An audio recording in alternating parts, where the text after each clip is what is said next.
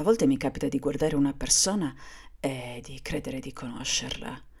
Capita a tutti. Quello che succede nella mia mente è però che si eh, stratificano, c'è una stratificazione di, di conoscenze, di gente che ho incontrato in diverse parti del mondo. E, a volte camminando al mercato, per strada, nelle vie dello shopping, mi viene incontro una persona e immediatamente vengo, eh, una persona che mi ricorda qualcuno che ho conosciuto in una delle mie altre vite, e non sto parlando di reincarnazione qua, sto parlando di altri luoghi del mondo in cui ho vissuto. E- ed è come quando senti improvvisamente un, un odore che ti riporta ad una situazione immediatamente. Ehm, E, mi dispiace che nella vita ho perso di vista un sacco di persone.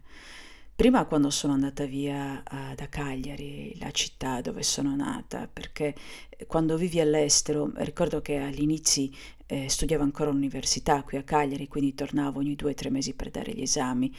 E all'inizio c'era molta curiosità da parte dei miei colleghi universitari rimasti qua, da parte degli amici, però poi si fa una fatica tremenda a rimanere in contatto con chi è andato via. E quindi succedeva che io magari ci provavo pure a rimanere in contatto, anche se all'epoca era molto più difficile perché gli unici due mezzi erano il telefono e la scrittura, anzi solo la scrittura perché il telefono all'epoca era- aveva prezzi esorbitanti chiamare dall'estero.